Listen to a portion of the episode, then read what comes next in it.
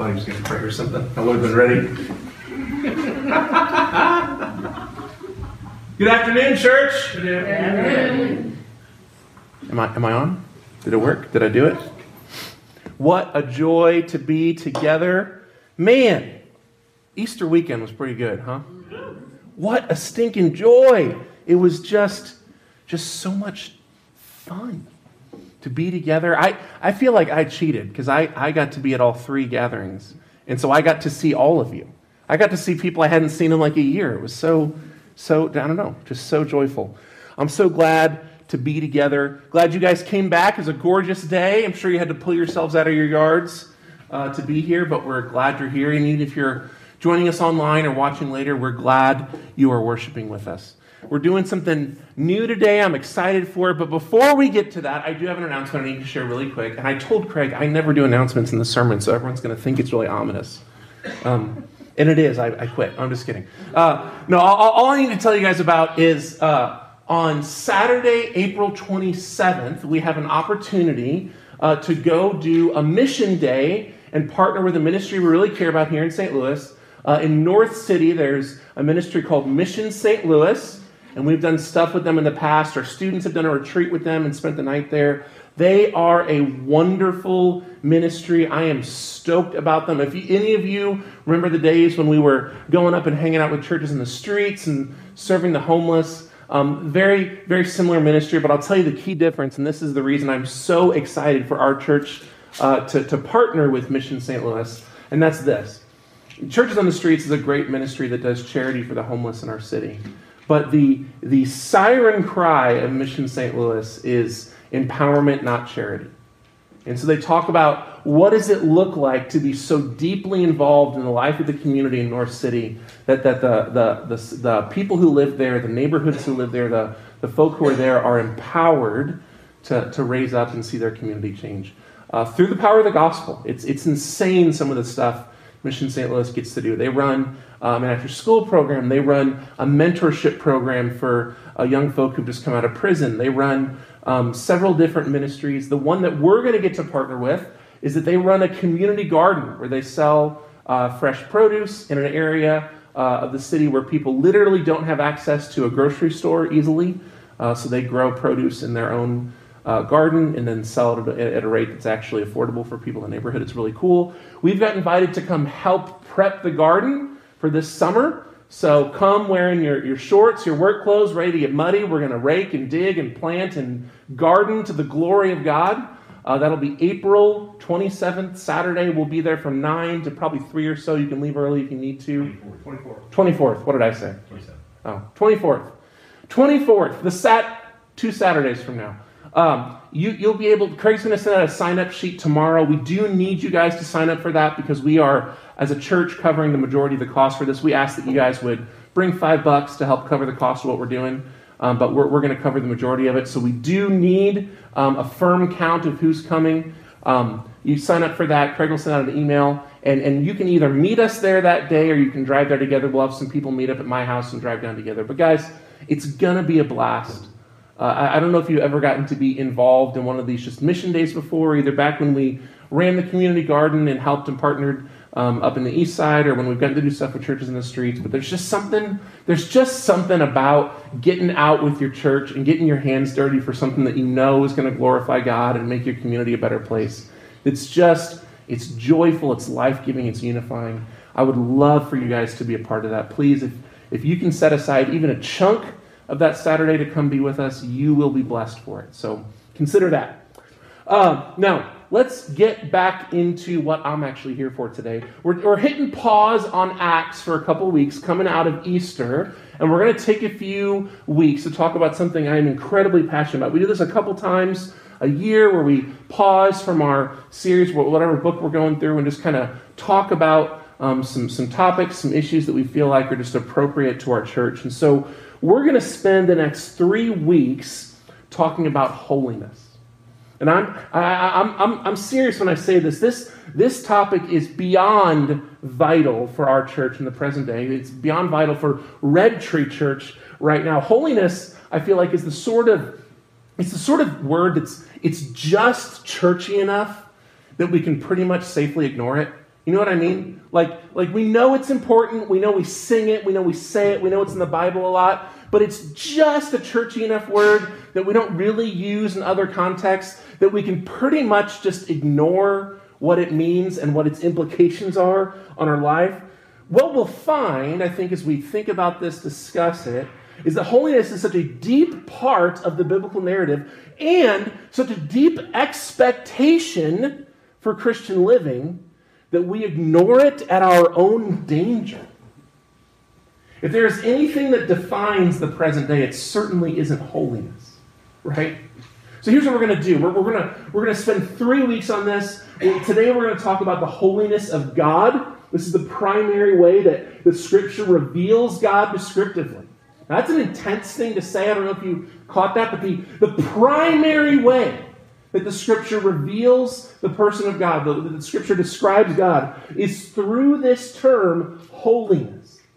We do well to remember and honor the holiness of God. There is a chasm between the holiness of God and the profanity of sinful man, and we must acknowledge this gap. Next week, we're going to talk about the holiness of Jesus, the amazing ability of God to transmit his holiness over the top of our profanity, our sinfulness, our uncleanliness, whatever, whatever term we want to use, right?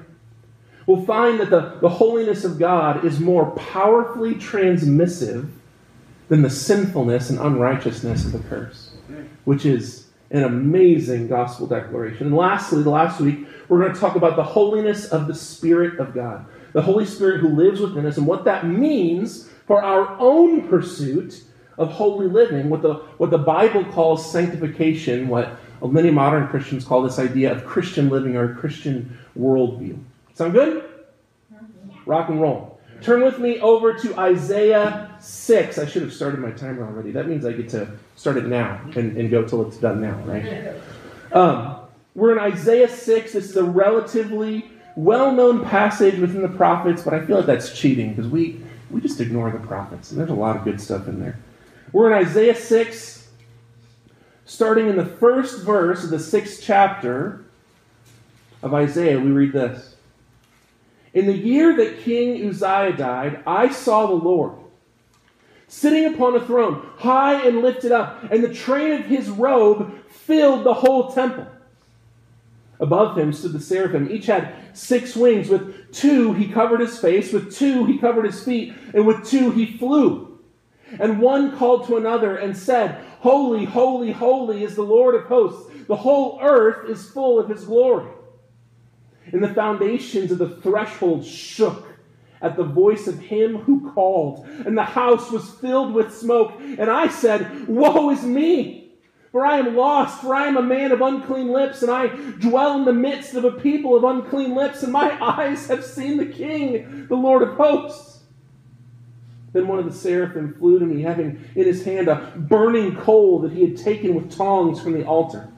And he touched my mouth and said, Behold, this has touched your lips. Your guilt is taken away. Your sin is atoned for. And I heard the voice of the Lord saying, Whom shall I send? Who will go for us?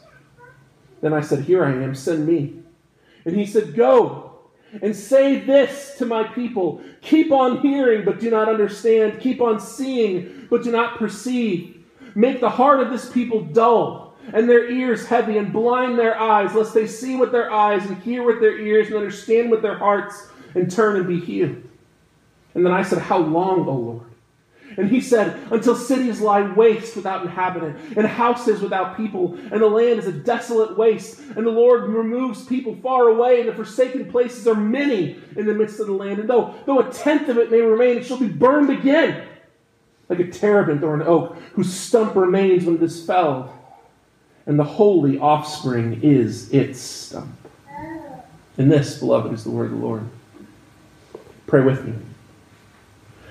Father God, as we take a few minutes to discuss your word, to contemplate on the way you have revealed yourself, this term that for many of us is, is foreign, it's familiar yet foreign, it's this churchy word that's comfortable, but it doesn't, doesn't pierce into our our modern vernacular, the way we speak, the way we think.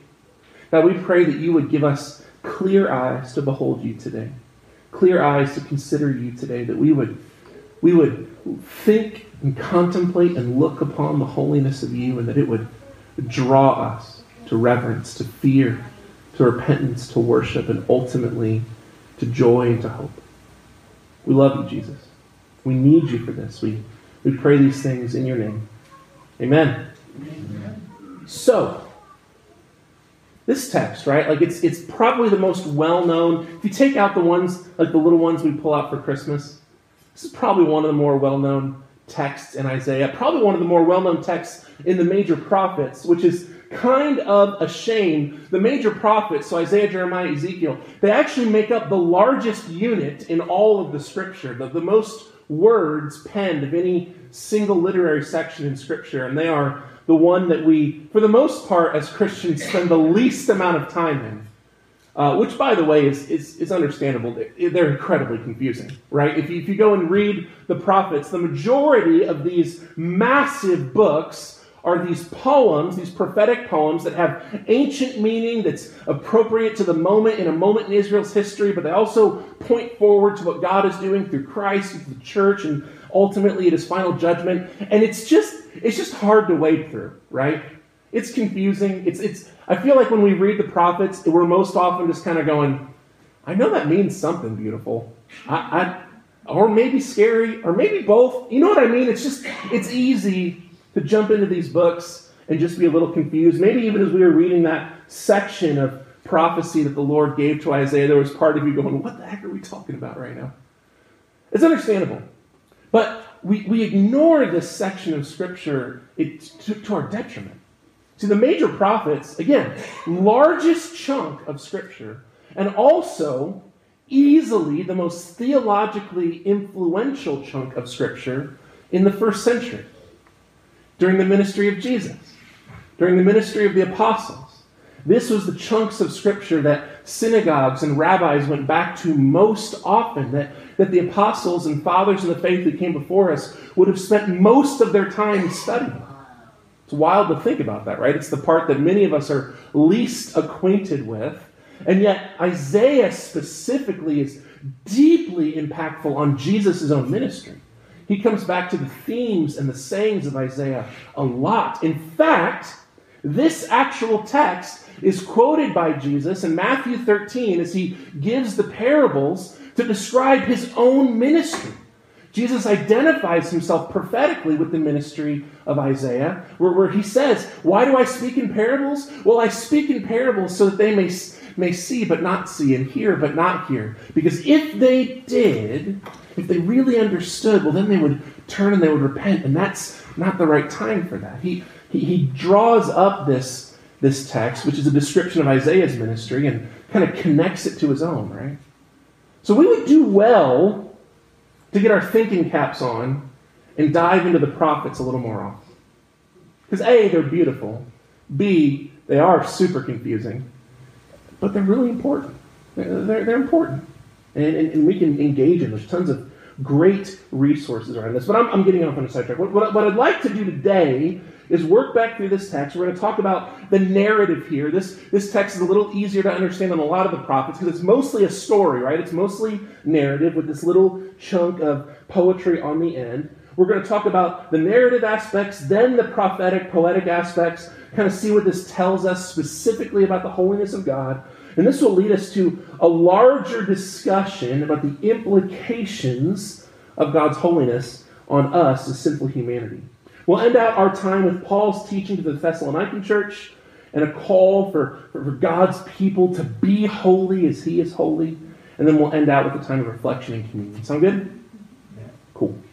So, the reality of all this discussion is that God is supremely holy. And if we are to be with him, we must be holy as well. That, that, is, that is the rub, and it's the, the piece we're going to talk about over and over and over over the next couple weeks, is that God is supremely holy. We, as his special creation, are built for intimacy, built for connection, built for relationship with him. But if we are not holy as well, we can't.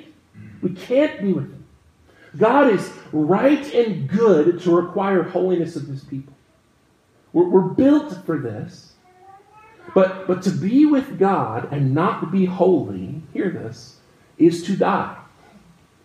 To be in the presence of God and not be holy is to be consumed, is to be destroyed.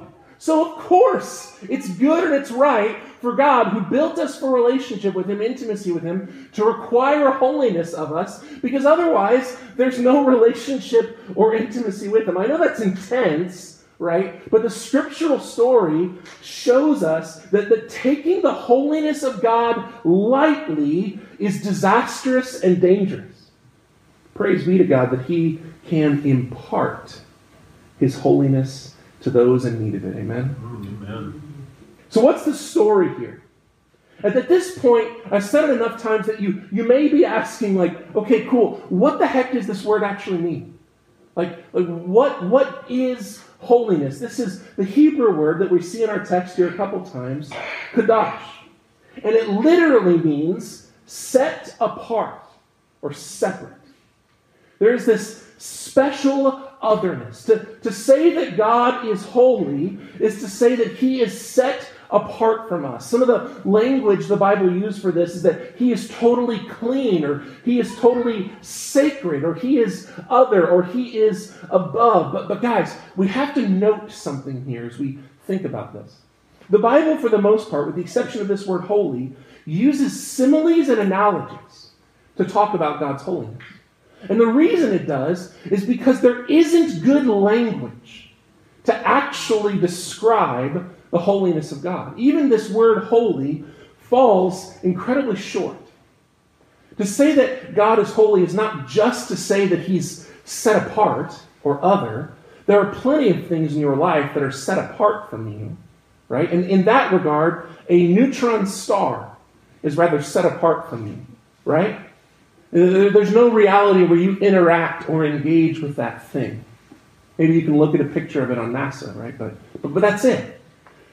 To say that God is holy is much more than this. It's not just separation, but it's it's separation and it's it's description of or it's descriptive of who God actually is, right? See, in his separation, he's not he's not like the way we define God is well, he's not us. No, we define him by what he is. What he is is supremely good. It's it's amazing. It's perfection. It's it's goodness and love incarnate, right? It's power, it's knowledge. There's, there's all these things that are, that are wrapped up in who God is and, and how he shows himself perfectly. And that, that just kind of comes together in this word holy. Because if you look upon God and, you, and you're able to experience or see or hear or listen or smell or in any way engage in his perfection and his glory, in his supreme everythingness, the only really word that comes to mind is holy. That thing is set apart from me. That is unlike me. To be in the presence of God is to be in the presence of something so amazingly other. Not just other, amazingly other. Beautifully, perfectly, lovingly, power for kings in terms of territory, wealth, and honor that is brought to the southern kingdom. It's, it's, pretty wild. All of this continued until about the 41st year of Uzziah's 52 year reign. See, as he continued to just win over and over and over and gain more glory and more wealth and more success, he started to grow in pride as well. And his pride worked itself out as he started to think about his connection to God and the way that God had blessed his monarchy, and he gets to this point where he just goes, Me and God are just good. I don't need the priesthood. I don't need all these separations. God's the one who blessed me. He's the one who set up this monarchy. Me and him got a thing going. And this culminates in him banishing and setting aside the priests, kicking them all out of the temple, and wandering into the Holy of Holies himself to offer incense and worship before the Lord at the uh, Ark of the Covenant. Which, if you've read the scriptural story, you're already like, hey, that's probably not going to go super well for this cat. so he wanders in there and he's offering incense, just like, we're good, God, right? Well, the high priest gets together essentially a gang of priests, and they bust the door down and go in and say, What the heck do you think you're doing? This is not good. You are not anointed. You are not clean. You cannot stand in this place. And he basically turns around and says, uh, I think I can. God's not doing anything about it. And in that moment, God sends an earthquake that shakes the Temple Mount so intensely that part of the roof over the Holy of Holies cracks open. And sunlight pours into the Holy of Holies where it's not supposed to be and shines directly on the face of Uzziah. And as soon as that sunlight hits him, his skin turns leprous. And he immediately becomes the embodiment of uncleanliness. And he's taken away, and he has to live in a separate house on the, on the kind of king's courtyard area. And he's no longer able to do anything for the monarchy. He lives the rest of his life cloistered away in that house. And his son co reigns with him for 11 years until his death. Pretty intense, right?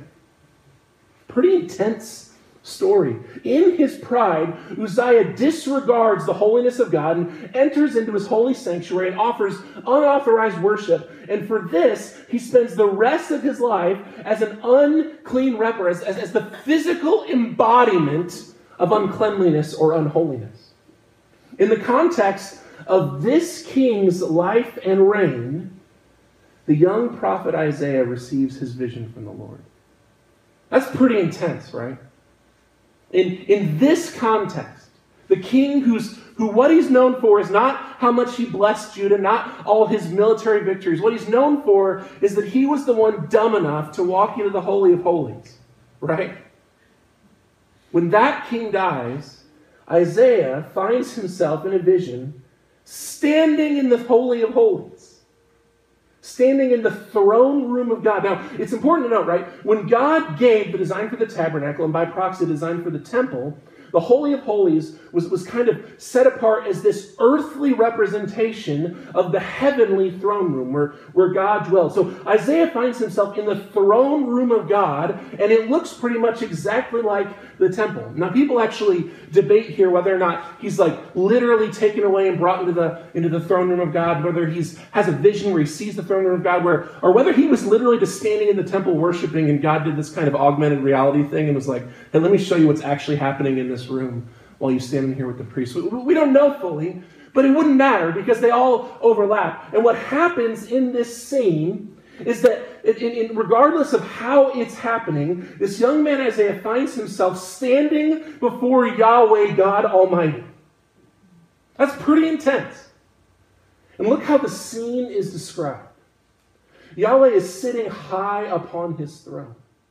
His royal robes drape around the room, filling it up. There are burning coals on the altar before his throne. His voice shakes the room, and as he speaks, the room fills with smoke and mist. And God is surrounded by these special angels who are worshiping him as holy. There is so much here, right?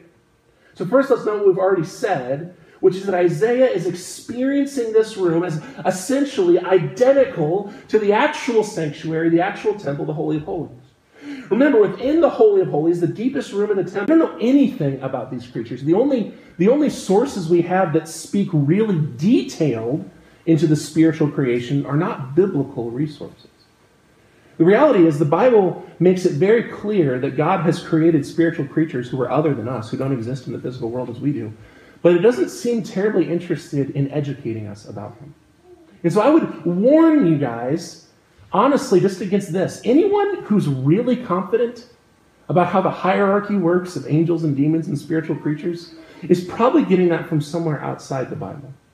Now, normally I would say it's not even a big deal, except that that is at the root of a lot of really dangerous heresies that have bogged and plagued the church for thousands of years. Heresies that question the Trinity and question the deity of Christ come from people being overly confident in saying they understand things about the seraphim and the cherubim and the angels and those things that the Bible just simply doesn't tell us. So, I say that to say uh, they're really cool. They're really cool and they're obviously important to God. He uses his spiritual creatures often in the gospel narrative in really important ways. I, I would encourage you to wonder at them and, and think about how cool they are, but just be, be careful to make more of them than the Bible allows you to. That makes sense? Rock and roll. So, we get this description of these seraphim, and I actually think this is important for understanding our text. I already said this, but you notice they cover their faces and their feet with four of their six wings. This is an image that would have really struck home for Isaiah. The face and the feet are places where uncleanliness or unholiness is shown to the world. So by covering the face and the feet away from Yahweh, these creatures are respecting and honoring his holiness in comparison to their existence. Now, I want you to think about this for a moment. That is wild. That is wild. These creatures are so reverent for the holiness of God that they are covering their faces and their feet, even though they apparently are non fallen, non sinful creatures. I mean, they're standing in the presence of God, so it would be necessary for them to be sinless to do so, and yet they still cover themselves. This speaks to the immensity of God's holiness. That even in the face of sinless perfection, he is still more holy and more perfect and more set apart than even that. Is it any wonder that Isaiah responds the way he does? He is standing face to face with the holy God of the universe. His response is very normative. He does this Oh no. He freaks out. I should not be here. This is not a place for me. I, I, I, woe is me. I will be no more. See, he understands that to, to be in the presence of God, that, that God is so holy, so set apart, that, that even his, his perfect spirit beings must regard his holiness. Here is Isaiah uncovered in the midst of his sin and his uncleanliness, in the presence of all this holiness and all this righteousness. Beloved, he, he knows what this means. This means death. This means death. Sin cannot be in the presence of God. God's holiness cannot be violated when it is things and people that attempt to ignore his set apart special otherness are destroyed and consumed. And, and, hear me, guys, this is not God being mean or vindictive. This is simply a matter of mismatched things. If you were to walk home today and open up your front door, and standing two feet inside your front door was a nuclear fission reaction, you would cease to exist, right? That thing is too other from you. It's not good or bad or mean, it's just so separate from you that you can't be in its presence. If we were to walk downstairs and there was a two foot wide black hole that had burst in the center of the fellowship hall, you would cease to be. You could not be in its presence. It is too other from you. A human body, a human being cannot exist in the presence of something like that. Now, magnify that by an infinite magnitude. And we're talking about the holy and righteous Creator God. Isaiah freaks out. He knows he cannot be in the presence of a holy God. He knows this means death. Remember, this is the year King Uzziah died, the, the king who thought he could stand in the Holy of Holies and offer his own incense, the king who was struck leprous for violating the holiness of God. Uzziah is the, the physical analogy of uncleanliness in the face of holiness. You know, in, in Hebrews 12, the author warns the church to strive for holiness because no one can see God or approach God without being holy. God is so holy that you must be holy to approach Him, or His holiness will simply consume you. Again, not out of anger, not as a punishment, not as a, it's just the reality of who He is and who you are. If we are to approach him, we must be set apart from the world like he is. In 1 Samuel 16, David goes to move the Ark of the Covenant from the tabernacle to the city of Jerusalem to honor God. And as it's moving along, they have it sitting on this cart, and the cart hits a rut in the road and tips, and the Ark of the Covenant starts to fall out of the cart and fall on its side. And one of David's guards, a man named Uzzah, apparently U's and Z's in your name is not a good, good connection for, connecting with God. But, but Uzzah reaches out and catches the Ark so it doesn't fall off the cart, and he immediately drops dead. Again, not because God is mad at him, not because God is punishing him, but because the holiness of God dwelt within the ark, and God warned his people not to disregard that holiness or it would consume them. When, when, when God brought his presence down on Mount Sinai, and, and, and, and began to give the law to his people. He warned and said, Do not allow them to come up the mountain, or my holiness will consume them. Even if an animal wanders up the side of the mountain, it will be consumed by my holiness. When, when the presence of God came down from heaven and dwelt within the Holy of Holies for the first time, when the tabernacle was, was, was consecrated and God chose to dwell amongst his people, and there was all this holiness and all the same thing shaking and smoke and loudness and fire and all these things. And then all of a sudden, two of the priests go, and instead of worshiping God the way he told them to, they walk up to the Ark of the Covenant and they offer incense in the style of the Egyptians and they offer pagan worship to the holy God. And the holy fire of God reaches out and consumes them and burns them to ashes. Again, not as a punishment, not out of vindictiveness, but because the holiness of God cannot be disregarded by sin. It cannot be in the presence of sin. It cannot be in the presence of unholiness. God is, the, is holy in an absolute sense. And we, beloved of Jesus, are not. We're not. We know this. We know that we are sinful, unclean creatures. Just as Isaiah, we are people of unclean lips who dwell within a land and amongst the people of unclean lips. We cannot be in his presence. It is simply too much. It will consume us. Just like you couldn't stand in front of a black hole, it simply can't happen. Sin and unholiness cannot be in the presence of God, which is why he is to be feared. It's why when people see God face to face, they freak out. They drop on their face in terror. Because to be in the presence of God is to be in the presence of complete and perfect holiness. Isaiah freaks out because he's ready to drop dead Sin cannot be in the presence of God. And this leaves humanity, this leaves us in an impossible position, in a terrible position. Sin cannot be in the presence of God, and yet we, humanity, was made for intimacy and relationship with God. But we're sinful rather than holy. And because of that, we cannot see Him. We cannot approach Him. We can't be around His holiness. What are we to do? It creates this impossible scenario. So, what does God do? How does He solve Isaiah's impossible situation? I love this. He forgives Isaiah's sin. He makes a way for him to be holy and stand in his presence. From the very holy fire of God, one of these burning ones, brings forth one of these coals, the, the fires of God's holiness that burn up and consume the sacrifice, and brings it to sinful, unclean Isaiah and touches him. And in that moment, see this, beloved, the holy fire of God does not consume him, does not burn him up, rather, purifies him. It burns up the sin within him. Look, look, what, look what God actually says to him, or, or the seraphim says to him.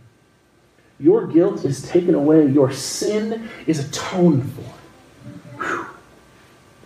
Beloved, the holiness of God is transmissive. It can, it can supersede the sinfulness of humanity. God's holiness transmits, and it doesn't just transmit, it, it powerfully transmits. It's, it's more powerful than sin and unrighteousness. He is so holy that his holiness overrides and washes away the sin of Isaiah, and he is atoned for and made holy enough to stand before God and receive his mission. what a hopeful scene. What a beautiful scene. And look, by the way, at what Isaiah's mission actually is. He's going to preach and be ignored so that God can judge. That's what, what God tells him. Go out and preach to my people. Tell them of my holiness. Tell them to repent, and they're all going to ignore you. And they're all going to follow in the footsteps of King Uzziah. And they're all going to ignore my holiness, and they're going to be destroyed because of it. And even, even when 90% of them, even when 9 out of 10, even when the cities are gone and the houses are burned and the, things are abandoned, they still will not turn, and it will be even more. More judgment, more destruction. And then look how God ends out this calling. But the holy offspring will be a stump. I love this. When he gives his mission to Isaiah, he says, Look, my judgment is going to move in power. It's going to be intense. And those who violate my holiness, they will receive judgment. But the destruction won't be complete. At the end of it, there will be something holy left over. Something that can be with me. Something that, that, that can survive the judgment. Something that can stand in my presence. The holy, righteous judgment of God at the other end of it will leave a holy offspring. I love that. God may judge, and God may de- God definitely takes holiness seriously, but God can preserve a holy remnant. Just like God made Isaiah holy, God can make his people holy. Beloved, if we approach him in the, the humility, the repentance, the dependence of, of men like Isaiah, we can be made holy as well. Uzziah approached God in pride and disregarded the holiness of God and met judgment. Isaiah approached God in humble dependence, and his reward was holiness. In his letter to the Thessalonican church, Paul says this of the holiness that the church needs to understand.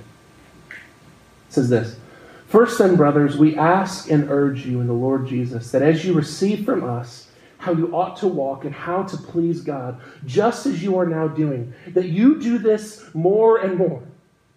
For you know what instructions we gave you through the Lord Jesus, that this is the will of God, your, your sanctification, that you abstain from sexual immorality that each one of you should know how to control his body in holiness and honor.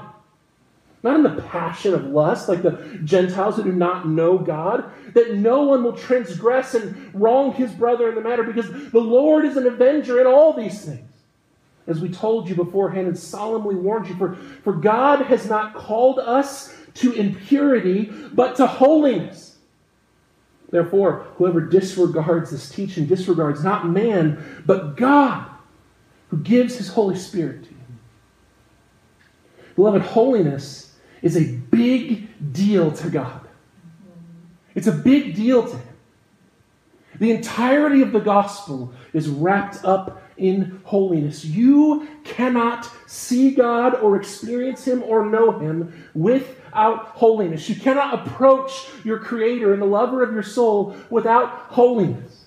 You cannot have it and also pursue sin. You just can't. We need God to give us His holiness. We can't do this on our own. We can't be the broken, sinful people we are that pursue our own benefits and our own pleasures and also stand in the presence of God. It just doesn't work. But praise be to God that He can give away holiness. And He does. He delights to make us holy. So let me land with this. Because God takes holiness seriously, so we must take holiness seriously. We must. In the coming weeks, we'll flesh out how Jesus and His Spirit make this possible for us. But, but today, as we started, it's, it's enough to acknowledge this. Our God, who we worship, who we call upon, who we sing to, is holy. He is completely and totally holy. He is, he is, and he, words fall short. That's why we use that one. He's amazing. And that is a serious thing. He takes his holiness and our holiness very seriously. We have to have it. We're in an impossible situation, full of sin, as unholy as we can possibly be, and yet desperately needing holiness to approach our Creator and the lover of our soul. And I'll end here. We've said this several times already, but I think it's just a good place to speak and then pray. Our God is willing to make us holy if we ask. Whew. What a beautiful truth. Pray with me, church. Father, we we so desperately need you. God, you are you are so good. And you're so worthy of worship. And you are so holy. And you are so set apart. And you are so awesome. And God, we confess to you that we, we disregard that continuum. We cheapen We, we've fallen into these, these comfortable spaces of, of, considering you as our, our friend and our buddy. And all these things are beautiful and true, and you are so intimately connected to us. But God, may we, may we never lose sight of your supreme holiness. It is unfathomable that you deign to interact with us, to love us, to connect with us,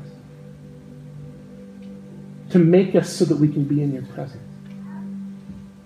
God, we so desperately need you. We are helpless without you. So, God, give us eyes to remember and see your holiness.